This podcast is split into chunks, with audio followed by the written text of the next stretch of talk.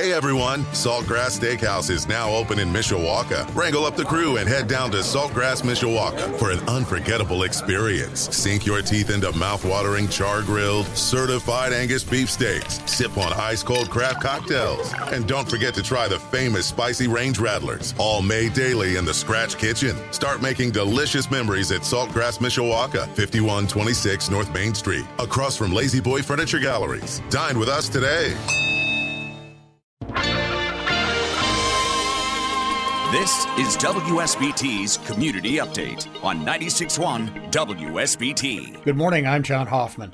St. Joseph County Deputy Health Officer Dr. Mark Fox says the outpouring of celebration over last week's big Notre Dame win over Clemson carried with it an increased risk of spreading coronavirus. Dr. Fox talked about it and the fight against the virus more generally on Monday's WSBT 22 First in the Morning. Let's start off with your reaction to the celebrations on field at Notre Dame and what does the university need to do now to prevent an outbreak? Yeah, there certainly was a lot of excitement and energy, and I have to admit I'm jealous because I attended a bunch of schools where we never had occasion to storm the field. So, so I get that, and one of the challenges is how do you celebrate or or protest in the midst of a pandemic? How do you do it safely?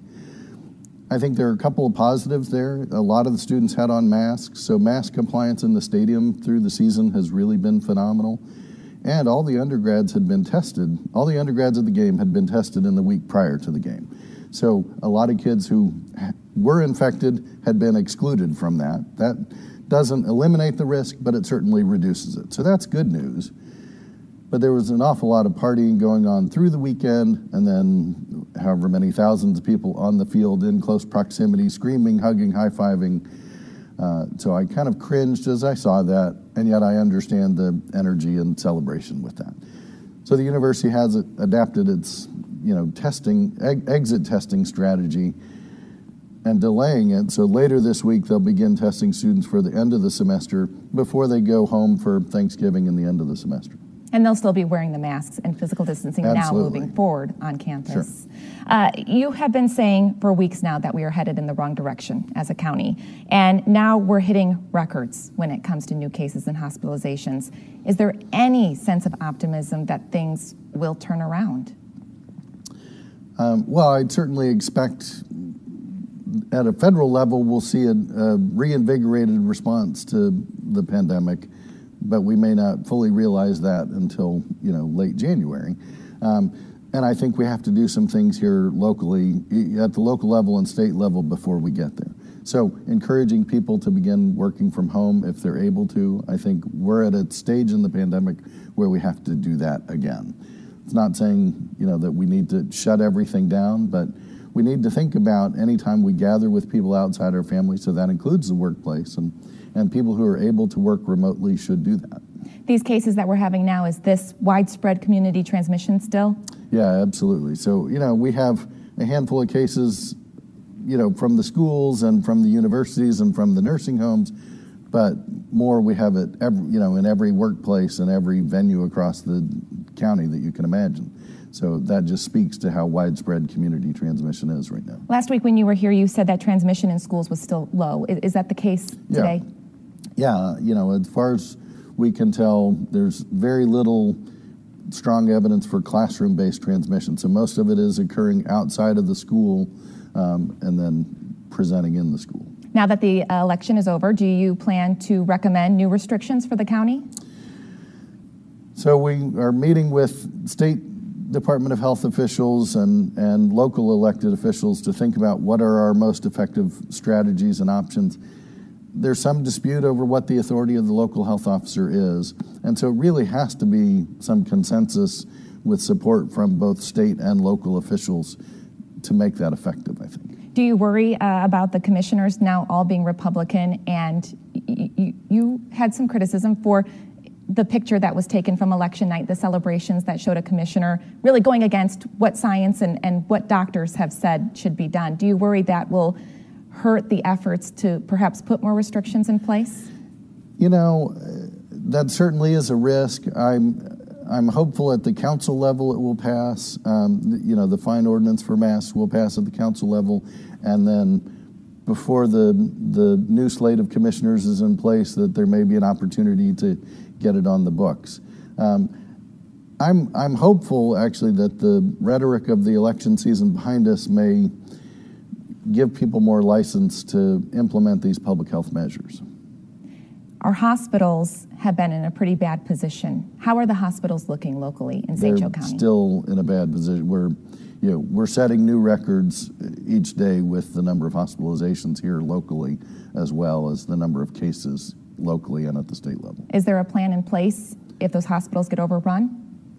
And while they've already begun ratcheting back on routine, you know, diagnostic and surgical procedures, they've needed to transfer some patients outside the region, unfortunately, which doesn't you know, serve families' interests well when patients need to be transferred elsewhere simply because of capacity. If it's an expertise issue, that's one thing. This is really about capacity. Um, so I think we're going to see more of that dialing back, but working with other hospitals in the district as well. Let's talk about a possible vaccine. Uh, according to state health officials, Indiana could get a vaccine in the next couple of weeks. Have you heard any information on a timeline to get a vaccine here? Well, we've been told to be prepared for it uh, as soon as a few weeks, but realistically, it's probably more likely into December. And it may be still in relatively low numbers uh, with the first batches released. Do you agree that the healthcare workers should get it first and then the people high at risk, or what do you think the priority should be there? you know, personally, I think the the higher risk, the elderly, and those with significant comorbidities, and and people of color that have been shown to be more adversely affected ought to be higher priority. We've seen, thankfully, relatively little transmission in healthcare settings with appropriate PPE. So, yes, healthcare workers need to be protected ultimately, but I would argue there are other populations that are at even greater risk. If we get those populations vaccinated, then for the rest of us, does that mean that it eases some concern and we can get back to some sense of normalcy at that point? Uh, I think it's hard to know. I, I, we have to be clear about what we're buying with the vaccine. You know, the vaccines are designed. The vaccine trials are designed to demonstrate a decrease in infection, in symptomatic infection among people who are vaccinated.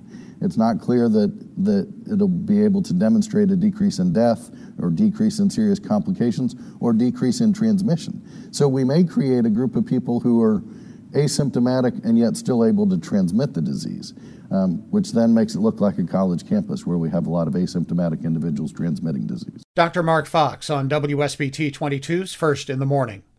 Then on Wednesday, Indiana Governor Eric Holcomb announced new statewide restrictions as coronavirus cases begin to spiral out of control in some counties. The number of hospitalized COVID patients is at an all time high 2,544 to be exact. And hospital officials tell us that in some instances, their patient numbers may double over the next several weeks. You can look back at the last several weeks and you can project out to the next several. And we're now averaging more than 210 new COVID patients a day in our hospitals. Our seven day positivity rate stands at 10.3%, up a full 6% from the day we announced stage five hospitals and other healthcare providers are experiencing staff shortages, and increasingly more staff themselves are having to call in sick. Because our frontline medical personnel, our nurses and assistants and doctors, they're exhausted and overwhelmed and need us all to do the things that we can on the outside will slow the number of patients that need hospitalization and their treatment inside. That's where we individually all come in. We must do all we can to protect our hospital capacity so they can protect patients and care for them, not only for those who have the COVID, but for the cancer patient and the heart patient and the other Hoosier patients who need care in our urban, rural, suburban hospitals all across the state of Indiana.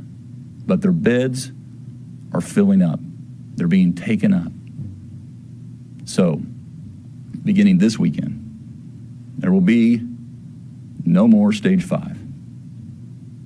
The back on track plan with stages was for sure helpful for us to help regain our footing and our economy. But now we must focus on how we'll get to the light at the end of this tunnel. And there is light at the end of this tunnel. We've seen widespread therapeutics like the one Lilly received emergency approval for earlier this week, made right here in Indiana. So proud. And we've seen reports of effective vaccines that will help protect us for the longer term. So we know what game changers they will be when they are widely available, but we got to get there. And our four color coded maps will help us do just that. In September, we introduced the metrics maps that show the prevalence of the virus by county and provides guidance designed to help communities, local communities, make decisions about actions they could take to slow the spread of this virus. Some communities have done just that. They've taken various actions. And you've guessed it, others have not. Blue on the map means there is community spread in a county. The colors progress or worsen to yellow, orange, and then finally red when there is very high positivity and community spread. You can see that in September, a large majority of counties were blue in the state of Indiana with low case counts and spread of the virus. This week, no county is blue. In fact, only five counties are yellow. Most are orange, and nine are now red. You remember last week I was talking about three. Like many states across the country, we are in the midst of a second surge. So, beginning November 15th, and for the next month, I'll sign an executive order that will implement pandemic requirements for all Hoosiers and targeted restrictions for counties that are in the orange and red status. We're taking these steps again to try to read people who contract the virus, to quarantine those who are close contacts and isolate those who test positive, to protect our hospital capacity and to give some measure of relief to our stressed and strained healthcare workforce and system. Governor Eric Holcomb announcing new coronavirus restrictions on Wednesday. Pharmaceutical giant Pfizer says it's been working on a vaccine that's been shown to be around 90% effective against coronavirus. The company says it could be released soon if the FDA approves. WSBT 22's Caitlin Connon spoke to local health experts about when you might get access to it. Dr. Mark Fox with the St. Joseph County Health Department says it could be months before the general public has access to that new vaccine. And while we wait, he says it's critically important to keep following social distancing and mask wearing protocols. 464 people have died of the coronavirus in the United States just today, which makes the hope of a vaccine so tantalizing. But Dr. Mark Fox says we shouldn't get too excited about Pfizer's progress. No evidence about decreasing death or decreasing serious complications, not even clear data about whether people could still transmit the infection. He says right now the vaccine simply prevents symptoms in about 90% of patients. There's a lot more research to do.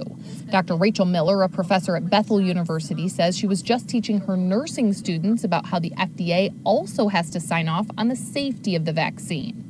But also to um, kind of inspect the facilities that the vaccine is actually going to get manufactured in. So that can take um, a couple weeks at, at, at the least.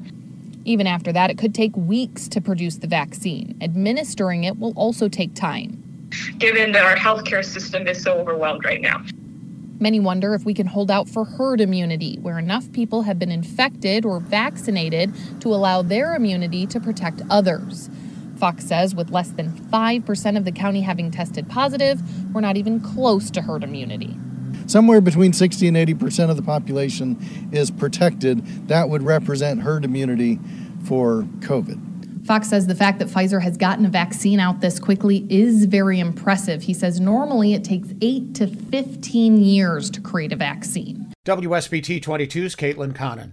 The views expressed on WSBT's Community Update are those of the guests and do not necessarily reflect the views of the host, WSBT Radio, its staff, or management. Join us again next week on Community Update on the Sports Leader, 96.1 WSBT. Hey everyone, Saltgrass Steakhouse is now open in Mishawaka. Wrangle up the crew and head down to Saltgrass Mishawaka for an unforgettable experience. Sink your teeth into mouth-watering char-grilled, certified Angus beef steaks. Sip on ice-cold craft cocktails. And don't forget to try the famous spicy range rattlers, all made daily in the Scratch Kitchen. Start making delicious memories at Saltgrass Mishawaka, 5126 North Main Street, across from La-Z-Boy Furniture Galleries. Dine with us today.